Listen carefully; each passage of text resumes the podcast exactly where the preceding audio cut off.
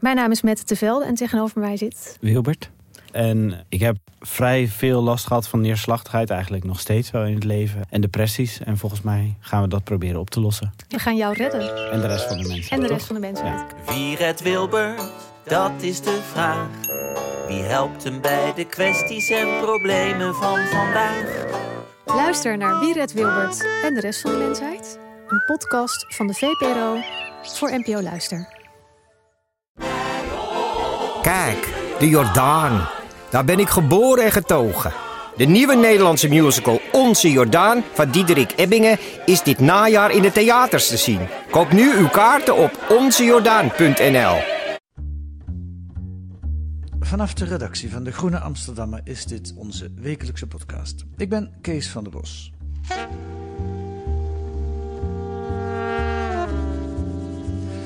Vandaag gaan we het hebben over de platformeconomie. Ooit begonnen als de deeleconomie. Het zit zo, ik heb een auto, ik moet naar Amsterdam en via een app regelen we dan dat jij meer rijdt. Er zijn er minder auto's op de weg, we zijn allebei goedkoper uit, iedereen gelukkig. Met dank aan de nieuwe technologie. In de praktijk is het een beetje anders gegaan. En daarom zitten we nu dus met grote multinationals als Airbnb en Uber. En ook met bol.com en Amazon en booking.com. Bedrijven die hun werknemers niet in dienst nemen, tenminste voor Amazon en Bol.com geldt het gedeeltelijk wel, maar als zelfstandige pakjesbezorgers en chauffeurs laten ze hen voor zich werken als ZZP'ers. Ken Loach maakt het leed dat daardoor wordt veroorzaakt pijnlijk zichtbaar in de film Sorry We Missed You. Waar pakjesbezorger Rick op het eind gedesillusioneerd, letterlijk in elkaar geslagen, niks anders weet te doen dan de auto te starten en naar zijn werk te gaan. Zijn 15-jarige zoon Seth probeert hem tegen te houden. Dad, where you going? Going down the window. Calm down, Seb. I'm just going to the hospital for the x-ray results. At 6.30 in the morning, are you stupid? I'll speak to you tonight when I get back, I promise. But what do you need to speak to me about? We're thousands of pounds in debt, Seb. I've got fines coming out of my ass. If I don't pay him and sort it out, we're going to end up on the streets, and I'm not having that for you and your mum and Liza, so let me go. Son, I've got to go to work. I have not got a choice. Ik heb geen keus. Dat zijn de laatste woorden van de vrije ondernemer Rick in deze hartverscheurende film. Sorry, we missed you. Nog te zien op pikkel.nl, de site van de Filmhuisfilms. Deze week in De Groene twee artikelen over de uberisering van de economie. En één daarvan is geschreven door Evert de Vos en Rosa Uiterwaal. Welkom allebei. Bedankt. We hebben hier de redactiechef en een stagiair aan tafel. Rosa, was dit jouw eerste artikel? Of is dit jouw eerste artikel? Het is niet mijn eerste artikel, maar eh, wel een van de eerste hier. En zeker een, eh, langer onderzoek. En eh, ja, dat begon in februari eh, wat langer doorgegaan. Ja. Ja, Eh, en nu ben je stagiaire af en, en gewoon als freelancer aan het werk voor De Groene. Klopt, ja. Evert, jij was nogal onder de indruk van die film. Sorry, we missed you. Ja, dat is, ehm, je, je weet het wel, maar die film maakt het heel aanschouwelijk. Het het begint dan dat die Rick, die, wordt ge- eh, die, die is een bouwvakker, die wordt werkloos. En een collega die haalt hem over, kom, ik ben nu eigen, eh, zelfstandig, eigen ondernemer en het bevalt me zo goed en je moet ook komen. En nou ja, dan zie je eh, eh, dat hij zich in de schulden steekt om een busje te kopen en dan, ga- dan gaat die film verder. En dan zie je die enorme spanningen in dat gezin. Ja. Dat, hoe in de schulden, het harde werken, noem alles maar op, het gekoeieneerd worden. Ehm, eigenlijk werken als een slaaf. Ja, ja. En nou, die film had ik dus gezien. En toen gingen we, Roos en ik, samen naar een demonstratie van de Uberchauffeurs. En die mensen zeiden precies hetzelfde. ja. We zijn slaaf geworden. Daar Ja. begon het, met je, toen je naar die demonstratie ging. In februari was dat, hè? Ja, Ja. en werd daar ook wel duidelijk dat het, eh, de Uberchauffeurs het water echt aan de lippen stond. Eh, mensen die drie, vier uur per nacht kunnen slapen omdat ze last hebben van ja, eh, stress en, en de schulden. En ze steken zich in de schulden om te kunnen rijden en eh, verdienen vervolgens niet genoeg ehm, om eruit te komen. En nou ja, je zag mensen echt, echt woedend en, en wisten niet meer wat ze nog verder moesten. Waarom gingen jullie naar die demonstratie? Nou, misschien wel door die film, maar je denkt, hey, dat, eh, ik vond het ook wel fascinerend dat, dat ik had niet verwacht dat er zo'n onvrede bij de chauffeurs zou zijn. Ik had me een beetje in verdiept, maar nog niet heel erg. En die woede was echt zo authentiek. En dat er ook eh, toch weer een soort zelforganisatie ontstaat van, van chauffeurs die dan toch eh, ja, de strijd aangaan met zo'n groot bedrijf. Ja. Eh, eh, groot en agressief bedrijf. En dat, dat vond, daar had ik bewondering voor. Toen dacht ik, ja, de- dat, dat verhaal verdient meer, meer onderzoek en meer diepgang. Ja, want zeg, beschrijf eens, wat, wat zag je? Hoe zag het eruit?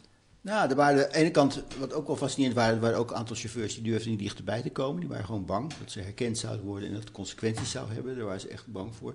En een aantal die waren, die waren over die grens heen en die waren echt heel erg boos. En, nou, riepen ze, fuck Uber, terwijl dat is toch je werkgever uiteindelijk. Als je, als je, ja, dus, dus je zag mensen eh, boos en, en, en wanhopig en dat zag je ook echt. En, en, eh, en bereid om, om, daar- toen nog om, om, om de strijd aan te gaan, ja. Hoe, hoeveel mensen waren er, Rosa?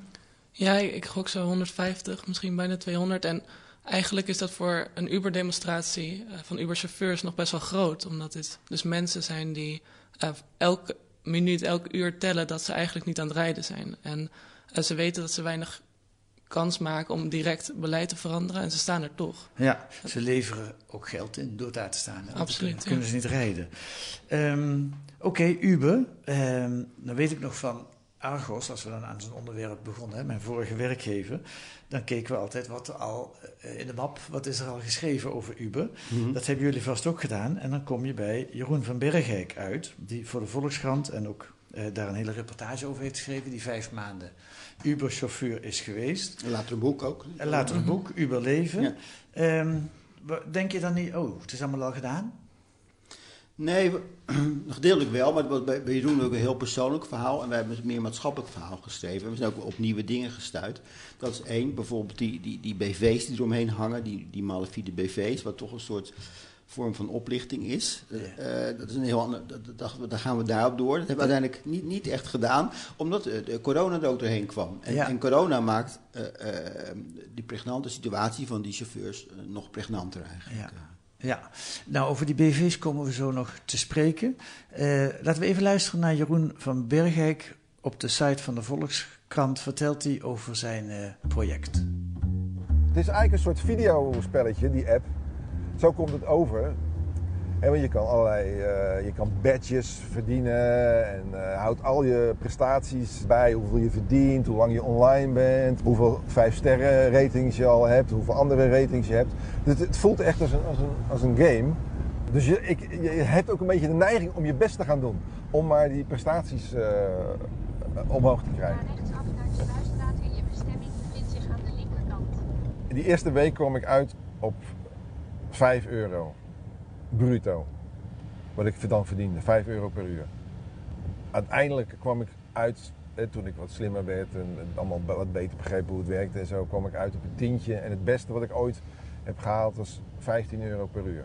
Dus de enige manier waarop je er eigenlijk een normaal inkomen uit kan halen, en dat is dus ook wat al die, eh, die gasten doen, is 60 uur in de week eh, werken. Dat is het verhaal van Jeroen. 60 uur per week werken om een beetje aan een minimumsalaris te komen.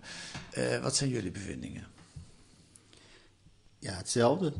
Dat mensen inderdaad eh, door, door de app en door de rating en, en, en door het algoritme wat erachter zit, eigenlijk gedwongen worden of soms verleid om heel veel uren te maken. Eh, eh, dus je wil een maximum grens aan, maar dan kan je weer manipuleren. Dus, dus 60 uur wordt makkelijk gemaakt. Voor corona dan, hè, want na corona heeft het allemaal weinig zin meer. Het zit nu allemaal in het slop, hè? Ja, maar, maar voor corona, ja, mensen die toch ook met, met pillen opreden om het maar vol te houden, noem maar op. eh, dus, dus er wordt de, eh, neigde tot, tot, ja, tot extreem eh, uren maken en zo. Met alle consequenties ook qua veiligheid op de, op de weg natuurlijk ook. Ja, een, een van de dingen die ik hoorde van die, eh, eh, bij die demonstratie. Nou, weet je wat, laten we er even naar luisteren. Want een van die chauffeurs die brengt het zelf onder woorden. De eisen. Sorry, nog één keer. De eisen. Wat willen wij bereiken? Wij willen een chauffeurstop. Laat dat duidelijk zijn. Onmiddellijke chauffeurstop. We maken geen grappen meer. We hebben genoeg taxis hier in Amsterdam. En ten tweede, een basistarief voor de chauffeurs. Dan zou je ook kunnen zeggen, waarom stop je dan niet met Uber? Ja, dat, dat, dat is iets wat we heel vaak horen. Maar je moet je voorstellen, uh, als jij al je spaargeld hebt geïnvesteerd in het uh, op orde krijgen van vergunningen. Je hebt geld geleend om een auto uh, te lenen. Kun je er niet meer uit. Kan gewoon niet. Er moet gewoon verandering komen. Het is genoeg geweest. Yes?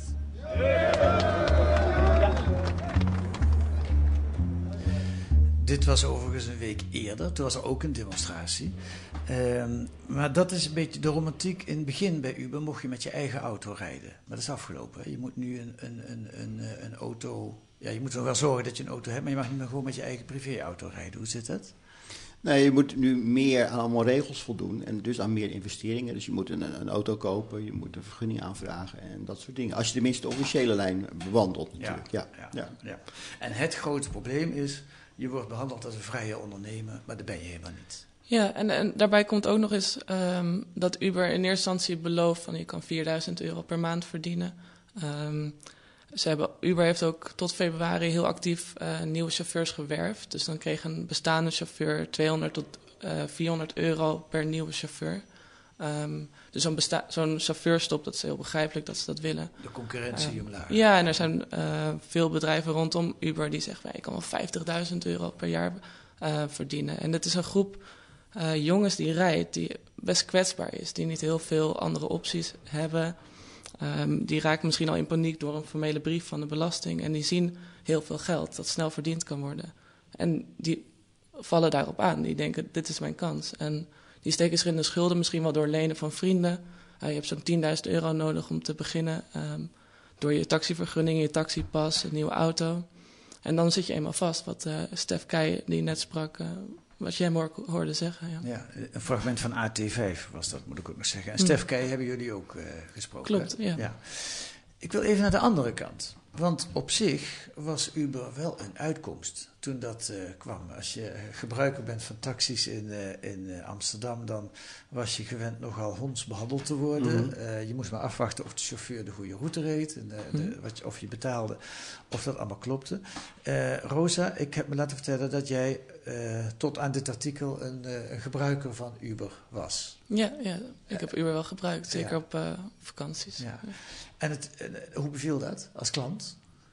Ja, op zich wel fijn. Ja, kijk, als student is natuurlijk, uh, sla je vooral aan op dat het wat goedkoper is dan een normale taxi. En dat, dat leek een goede oplossing. Ja, ja. en nou, laten we eens luisteren naar hoe Uber het zelf uh, vertelt. Het is natuurlijk een mooi gelikt reclamefilmpje. It's easy to stand still. But you know what happens when we stand in one place for too long? Nothing. Nothing happens. So, we move. We built Uber to deliver rides at the touch of a button. And in doing so, we changed the world. In the Uber world, you can use your own car. You don't pay $40,000 to rent a vehicle. You make more dollars per hour, and it's flexible. You don't have a shift. You can turn on your work when you want to, and you can turn it off. You want to pick up your kids from school, turn it off. If you want to go hang out with some friends, turn it off. We help people move to new places in life or just across town. 15 million rides and deliveries a day. Als klant was Uber of is Uber vrij ideaal. Het is helemaal ingericht op de klant. Hè. Je krijgt van tevoren te zien welke route de chauffeur gaat rijden. Je krijgt van tevoren te zien hoe duur het uh, kost. Hoe lang het duurt voordat de Uber-chauffeur voor je neus staat, noem maar op. Het is wel klantvriendelijk. Zeker, zeker. Ja, en, en, en bijna te. Kijk, uh, dat merk je misschien niet zo goed als je als Uber-klant uh, met een auto gaat. Maar wat Jeroen van Bergijk ook in zijn boek aangaf, soms wordt je taxi gebruikt als een cateringsbedrijf. En um, als een klant een slechte rating krijgt, dan zijn er geen consequenties aan verbonden. Ja. Uh, terwijl als een Uber-chauffeur onder de 4,8 van de 5 sterren komt, of 4,6, dan worden ze er al uitgeflikkerd. En um, ja, misschien moeten we dat ook niet willen, dat er gewoon uh, geen enkele consequenties aan verbonden zijn uh, aan slecht gedrag door, door klanten zelf. Ja. Maar je moet dus echt constateren dat het voor de klant een vooruitgang is en dat gaat ten koste van de chauffeur. Die moet ervoor boeten. Daar komt ja, ja de klant is koning wat dat betreft, ook, ook met die rating en zo. Ja. Als je als chauffeur een slechte rating krijgt, dus een 1 ster krijgt, dan moet je negen goede tegenover zetten. Negen vijf sterren. Om, om, om weer in, in, in- aangenomen te kunnen. Om weer, weer goede ritjes te kunnen krijgen. Ja. Dus de klant is koning, maar, de- maar, maar de, de rijder die is slaaf. Ja. En, en dat zijn natuurlijk een soort middeleeuwse arbeidsverhoudingen. Eh, die is, denken wij, niet meer moet willen. Zeker niet na corona, met al onzekerheid. Want dan zie je hoe het heeft uitgepakt met corona. Dat, dat, dat de, de, de rijder neemt de risico's en, en die krijgt de hardste klap uit- uiteindelijk. Ja. En, en de klant die, die, eh, die is goedkoper uit, dat klopt. Meestal is die goedkoper uit, dat klopt. Ja. En, en, en je hebt meer inzicht in, in de kosten, noem maar eens op. Dat is een ideaal eh, ding. Ook de basisidee is natuurlijk helemaal niet zo slecht. Hè? Dat auto's staan grotendeels stil. En die kan je eh, gebruiken om elkaar te vervoeren. Dus Ja. de basisidee is niet slecht, maar de uitvoering eh, is, is funest. Ook, ook eh, de hele policy van, van Uber om, om monopolies in steden te creëren, om, om daar, daar, daar, daar alles in handen te hebben. Eh, de rest van de taximarkt eh, helemaal weg te drukken. Ja, en, hoe, en de strijdwijze die ze daarbij hanteren, ze hadden op een bepaald moment eh, 400 eh, eh, eh, lobbyisten in dienst om het in alle steden voor elkaar te krijgen. We zagen in de boeken dat ze 4 miljard voor legal fees hebben gereserveerd voor de komende jaren. 4 miljard voor? Legal fees, dus voor rechtszaken. Oké, ja, die, die, ja, ja. die eraan zit te komen of ze verwachten. Het is een soort oorlogsmachine is het, die, Ja. die steden verovert en ruksikloos eh, eh, eh, daar, daar, daar te werk in gaat. Ja. En de chauffeurs zijn daar de, de, de dupe van. Ja. Eh, Lise Witteman, die schrijft ook in de Groene deze Mhm. week erover. En die schrijft ook in Follow the Money deze week een artikel waarin ze gereconstrueerd heeft hoe de, een aantal VVD'ers heel belangrijk zijn geweest in de lobby om Uber deze machtspositie te geven. Maar dat andere, dat artikel wat ze in de Groene schrijft, dat vind ik wel interessant. Het is niet alleen Uber, hè. het is een voorbeeld van nieuwe arbeidsverhoudingen die eigenlijk als een olievlek over bijna alle, eh, nou niet bijna alle, maar over heel veel sectoren zich uitbreiden. Dus de pakketjes bezorgen, maar je hebt ook temper Ja, tegenwoordig. voor barpersoneel is dat. Ja, die, die zitten ook allemaal thuis, Ja. zonder geld. Ja, ja. maar het is dus een, de, de, het is echt een nieuwe economie, de platformeconomie. Ja, en, en daar heeft de, de FNV, die, die in het stuk ook wel uitgebreid aan het woord komt, die, die heeft terecht over schijnzelfstandigheid. Ja. Dus het zijn, het zijn allemaal ZZP'ers, maar ze zijn niet zelfstandig. Ze Nee. zijn met handen en voeten gebonden aan het systeem waar ze in zitten. En hebben minder zelfstandigheid dan een werknemer en veel minder rechten. En ze lopen heel veel risico's. Bijvoorbeeld, uit het onderzoek van de FNV blijkt ook dat niemand van die chauffeurs heeft een inkomensverzekering. Dus, Nee. dus je, loopt alle risico's. Als je ziek bent, dan kan je niet rijden. Kijk, Uber zegt in het filmpje, je kan met vrienden uitgaan. Maar als je ziek bent, dan, dan, dan, dan, eh, dan houdt het financieel ook op. Ja. En we hebben natuurlijk reactie gevraagd Uber op dit stuk. En die zeggen, ja, nee, we doen wel wat voor mensen. Als, als, je, als een chauffeur corona heeft, dan geven we twee weken lang inkomensondersteuning. Twee weken. En daar zijn ze trots op, dat ze twee weken lang inkomensondersteuning geven. We zeggen, oké, we hebben ook een, een hub gemaakt. En eh, onze, onze chauffeurs kunnen daar zien waar ze bij de overheid kunnen aankloppen voor steunmaatregelen. Ja. Ze betalen zelf geen belasting en ze maken alleen een hub om te laten zien hoe ze de belastingbetaler kunnen eh, laten, laten betalen voor de, voor de risico's die, die er nu gelopen worden. Ja. Dat is, is natuurlijk de, Dat is nu wel zo. Hè? In het begin was dat niet zo, dat de Uber-chauffeurs konden, waren zelfstandig en die hadden nergens recht op. Maar inmiddels krijgen ze wel eh, ondersteuning in hun inkomen. Hè? beperkt, beperkt. Bijvoorbeeld eh, die 4000 euro gift voor, voor zelfstandigen, dat is maar de vraag. Van dan moet je ook in drie maanden tijd 4000 eh, kosten gemaakt hebben aan, aan huur en dat soort dingen. En, eh, va- vaak komen ze daar niet aan. Dan zitten ze Nee. op een lager bedrag. Maar ze kunnen wel die, op bijstandsniveau die, die, die uitkering kunnen ze wel aanvragen voor drie maanden nu inderdaad. Ja. Nou ja, als jij, als jij een auto leest voor 1500 euro, dan, dan is het snel op die 1000 euro. Ja. En, en na kritiek heeft Uber ook wel een, eh, op een gegeven moment een verzekering toegevoegd. Maar als je daar dan door de ehm, kleine letters kijkt, dan is het bijvoorbeeld alleen maar eh, toegankelijk voor eh, Uber-chauffeurs die alleen maar via Uber werkzaam zijn. En heel veel Ubers doen er verschillende dingen bij. Eh, ook via de. Proberen wel eens iemand op te pikken of wat dan ook. Mag eigenlijk en niet, mogen- maar de mag eigenlijk niet. Maar, natuurlijk. Ja, precies, om toch maar rond te komen. En, en dan hebben ze ook al helemaal geen recht meer op zo'n verzekering, wat eigenlijk toch al heel weinig dekt. Nee.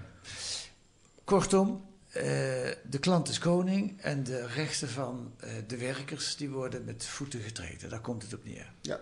Wat moet er gebeuren? Nou, ik denk, ehm, er moet een eerlijk speelveld komen waarbij zowel de klant als, als de werknemer eh, eh, goed behandeld wordt en waarbij ook de concurrentie tussen taxiondernemingen in stand blijft. Dus Uber heeft nu grote voordelen, want een, een, taxibedrijf heeft mensen in dienst, betaalt sociale premies, eh, noem het allemaal op. Ze gaan een CO houden. Uber hoeft het allemaal niet. Dus er moet gewoon, die schijnzelfstandigheid, daar moet een einde aan gemaakt worden. Je moet zeggen, als je, als je zo afhankelijk bent en is ook zo'n gezagspositie, dat is heel bepaald voor zelfstandigheid, of er een gezagspositie is Mhm. of niet. Nou, die, die is er. Eh, dit is werknemerschap. Dit, dit moet niet in de ZZP-rol. En ook in Frankrijk is nu een rechtszaak gevoerd en daar heeft de rechter gezegd: dit is werknemerschap. Ja, dat las ik. Wat betekent dat nu? Dat alle eh, Uber-chauffeurs in Frankrijk werknemers worden? Dat, ze, dat kunnen ze in principe aan gaan vragen. Dan moeten ze bij een speciale kamer van, van de rechtbank in, Den Haag, in, in, in Parijs moeten ze het aanvragen. En de kans is groot dat ze dat dan krijgen. Dat Maar is, ze, moeten het wel per persoon, per individu bevechten. ja, ze moeten dat nog gaan bevechten. Daarom, nou, daarom zie je ook dat, dat Uber tot de tanden toe gewapend is met juridische bijstand. Om Ja. dat te voorkomen natuurlijk. Je zit ook in Londen, daar zijn ze, zijn ze hun vergunning eh, kwijtgeraakt. In ieder geval tijdelijk. Ook weer vanwege hetzelfde geval. Weet je, dat, je, dat, dat, eh, eh, dat was dan een geval dat, dat, dat, wat, wat je in Nederland ook had. Dat je, dat je via BV'tjes en identiteitsfraude hele vreemde mensen op die Ubers kwamen te rijden. Laten we dat even, want dat viel net ook al eventjes. Dat is een van de nieuwe dingen die jullie ook eh, ontdekt hebben. Hoe zit dat met die BV'tjes? Leg dat eens uit. Nou ja, je hebt ehm, verschillende BV's die onder de naam van een eh, katvanger, bijvoorbeeld een, eh, een junk of iemand die snel het land weer verlaat, een katvanger worden opgericht. En die katvanger krijgt dan 5000 euro van waarschijnlijk illegale eh groeperingen. Die katvanger moet iemand zijn die niet te veel last heeft van eh incassobureaus en Precies, belastingen. ja. Die gewoon weer kan verdwijnen. En zo'n bedrijf, daar eh, worden dan 100 auto's aangeschaft. En ehm, die schaffen taxivergunningen aan en Uber-apps. En er komen jongens die voor 300 euro per week... eh, kunnen het eigenlijk totaalpakket aan vergunning, taxipas, auto huren. En op die manier heel snel geld maken. Wacht even. Ik, eh, zo'n katvanger, die, ja, dat is alleen maar een katvanger, maar er zit Mhm. een, een echte iemand die dat bedrijf runt. Mhm. Ja. Ik kom als, eh, als eh, eh, willige chauffeur daar aan. Ik kan voor 350 euro een taxivergunning en een auto krijgen. Maar ik, ik heb helemaal geen diploma als taxichauffeur. Nee. Eh, En dat maakt dan ook echt niks uit. Je kan zelfs een Uber-app met een valse naam eh, overnemen. En nou, de bronnen die wij hebben gesproken, die zeggen van ja, dat, dat is gewoon echt topwitwasserij. Er wordt Ja. heel veel geld doorgesluist. Vanaf het moment dat er een belastingdienst erachter komt, wordt er weer naar een volgend eh, bedrijf verhuisd. Ja, want het mag niet. Als ze Mag erachter niet. komen, wordt het wel aangepakt. Maar daar zijn die, die katvangers dan voor, dan pak je weer Ja. een ander eh, bedrijf. En wie verdient daar dan veel geld aan in zo'n geval? Nou, dit, je moet nog flink wat rijden om die 300, 350 euro om die eruit te verdienen. Dus die chauffeurs verdienen, verdienen niet per se heel veel geld. Wel wat, maar niet heel veel. Eh, ja, die bedrijfjes die, die, die, honden, die het geld hebben om, om 100 eh, auto's tweedehands te kopen en die weer uit te zetten met vergunningen en al. En natuurlijk de vergunninghouders, die zijn de mensen, legale mensen, die dat dan weer eh, geven. Van hier heb je mijn vergunning en dan kan je mee rijden. Dus dat, dat verpachten en die pachtchauffeurs, dat is een soort, soort ja, zal gedeeltelijk misschien wel legaal zijn en gedeeltelijk illegaal. Een soort schemerige wereld die hangt om Uber, heen. En dat, dat weet Uber natuurlijk, dat bestaat. Ja. En dat is in Londen, is dat, zijn ze daartoe veroordeeld. Van dan reden dus hele mensen, andere mensen op de vergunning. En dat konden ook mensen zijn die veroordeeld waren voor dronken rijden, bij wijze van spreken. Of- Maar, maar krijgt Uber dan een, een eh, veroordeling? Nee, nee, nee, nee, nee, nee, natuurlijk niet. Ja, in Engeland wel, dus Uber de vergunning door kwijtgeraakt op, in eh, Londen. Dan mogen ze niet meer rijden? Nee, nee. Oké. Het wordt denk ik wel weer aangevochten, zullen ze tijdelijk wel weer nog steeds wel rijden, maar ik bedoel, dat, dat, die vergunningen zijn in principe kwijt. Ja. Omdat we niet, niet goede controles hebben op welke chauffeurs ze rijden, dat is eigenlijk de basis. Hetzelfde gebeurt hier in Amsterdam, dat mensen dat, dat, eh, ze eigenlijk niet weten wie op die, eh, van die pachtchauffeurs, wie dat zijn. Ja. Maar wat je dus ziet is dat iets wat in de jaren negentig begonnen is met heel veel beloftes, ja, zoals internet zelf eigenlijk, Mhm. van het gaat de deeleconomie mogelijk maken. Airbnb was er ook een voorbeeld van. Ik herinner me ook uit die tijd een uitzending van Tegenlicht, waarin het allemaal als prachtige toekomstmogelijkheden werd, eh, werd eh, getoond. Ja. Overigens de eerlijkheid gebied om te zeggen dat Tegenlicht een paar jaar later een uitzending heeft gemaakt dat ze zich lelijk Mhm. vergist hadden. Eh, maar dat is dus eh, totaal... allemaal, denk ik. Ja, Ja. ja, ja. Ja. En dat is totaal verworden tot een eigenlijk een soort bijna een uitbuitingsindustrie van werknemers. Ja, maar bij, bij, bij Uber is het vanaf het begin af aan zo geweest. Dus is, is, de disruptie zit in het DNA. Ze willen gewoon, dat is van, van het begin af aan de basis geweest. Ze willen vanaf het begin af aan die taximarkt eh, op de schop nemen, een monopolie eh, daar creëren. En, en, en op deze manier het organiseren. Dus, dus met zelfstandigen die, die, die in feite rechteloos zijn. Nou, nog een keer tot slot. Maar wat moet eraan gebeuren? Wie moet dit aanpakken? Europa? Kan Nederland het zelf? Ik, Ja, eh, Nederland kan het zelf. Je kan natuurlijk eh, ehm, regels voor, voor, voor schijnzelfstandigheid, daar zou je goed naar moeten kijken. Wanneer is iemand zelfstandig? Je kijkt de commissie Borstlab met allemaal voorstellen ervoor. Je moet kijken wanneer is iemand werknemer en wanneer is iemand zelfstandig. En die Ja. grens moet veel duidelijker getrokken worden. En die, eh, voor de duidelijkheid, die pakketjesbezorgers van nu en die Uber-chauffeurs van nu, dat zijn eigenlijk werknemers en geen zelfstandigen. Ja, het zijn werknemers. Dit is ook bijvoorbeeld bij, bij, bij PostNL. Die is een rechtszaak overgevoerd en hebben de, heeft, heeft, heeft de vakbond toen gewonnen. Dat zijn inderdaad Ja. werknemers geworden. Voor een deel, hè? Voor een deel, ja. Ja. Voor een deel. Dus, dus, dus, dus je moet veel, dat onderscheid naar echte zelfstandigen en werknemers, dat moet veel duidelijker worden. En, nou, je moet nog kijken naar, zeker met corona, van hoe gaan we het dan verzekeren? Wat gebeurt er als er inkomensval is en dat soort dingen. Dat moet je ook voor de zelfstandigen gaan rekenen, denk ik. Ja, ja. ja wat, wat me ook aan het denken zette was dat het, het laat ook zien. eh, kijk, op, dat zit in het artikel van Lise Witteman eh, ook nog verwerkt. eh, ehm, Oost-Europese arbeiders die hier komen werken, eh, asperges steken, maar ook vrachtwagenchauffeurs. Het is een soort liberalisering van de arbeidsmarkt die zorgt dat mensen aan de onderkant van de arbeidsmarkt eh, volkomen terecht heel veel kritiek hebben op liberalisering, op Europa. Dat, is niet, ze hebben er ook geen enkel belang bij. Nee, het werkt alleen maar heel slecht voor ze uit natuurlijk. Eh, Neem zo'n vrachtwagenchauffeur, die moet ook steeds ZZP'er worden. Die, wordt, die heeft een concurrentie uit Oost-Europa die het voor de helft van het geld doet. En dan, ja, je ziet heel erg aan de onderkant dat, dat, dat eh, het heel slecht uitpakt, die liberalisering. En met name dat, dat mensen eigenlijk rechteloos worden. Ja. En dat is een ontwikkeling.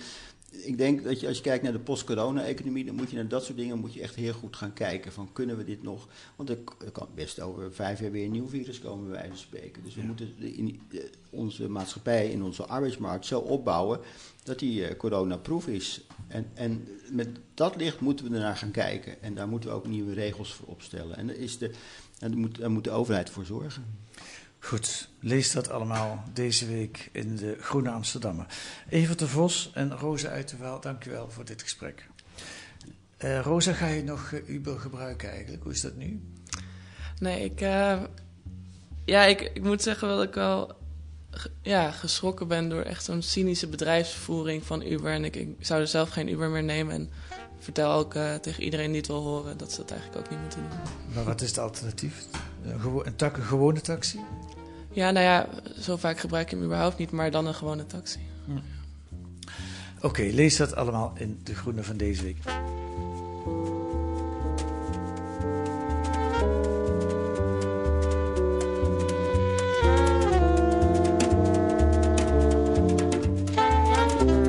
Verder deze week in De Groene een onderzoek naar de seksindustrie. Door de legalisering van prostitutie zijn veel sekswerkers in de illegaliteit gegaan. Ook een soort contradictie eigenlijk. En bijvoorbeeld nu met corona veel moeilijker te benaderen. Of voor eh, hulp eh, met corona neem ik aan. En daarnaast een reportage uit IJsland. De dood van een gletsjer. Het eiland rouwt om Ok. De gletsjer die zich veel sneller terugtrok dan verwacht. Dat kunt u lezen met een abonnement of een proefabonnement. Ga dan naar groene.nl. Daar leest u hoe u drie maanden de groene kunt krijgen voor 30 euro. Groene.nl. U kunt reageren op deze podcast. Ons adres is podcast.groene.nl. U kunt ons ook sterren geven in uw podcast-app of een korte recensie. Dan krijgen we nog meer luisteraars. Volgende week zijn we er weer met analyses en achtergronden bij het nieuws in deze wekelijkse podcast van De Groene Amsterdammer. Die deze week werd gemaakt door Mariska van Schijndel en Kees van der Bos. En de muziek is zoals altijd van Tune for N van Paul van Kemenade.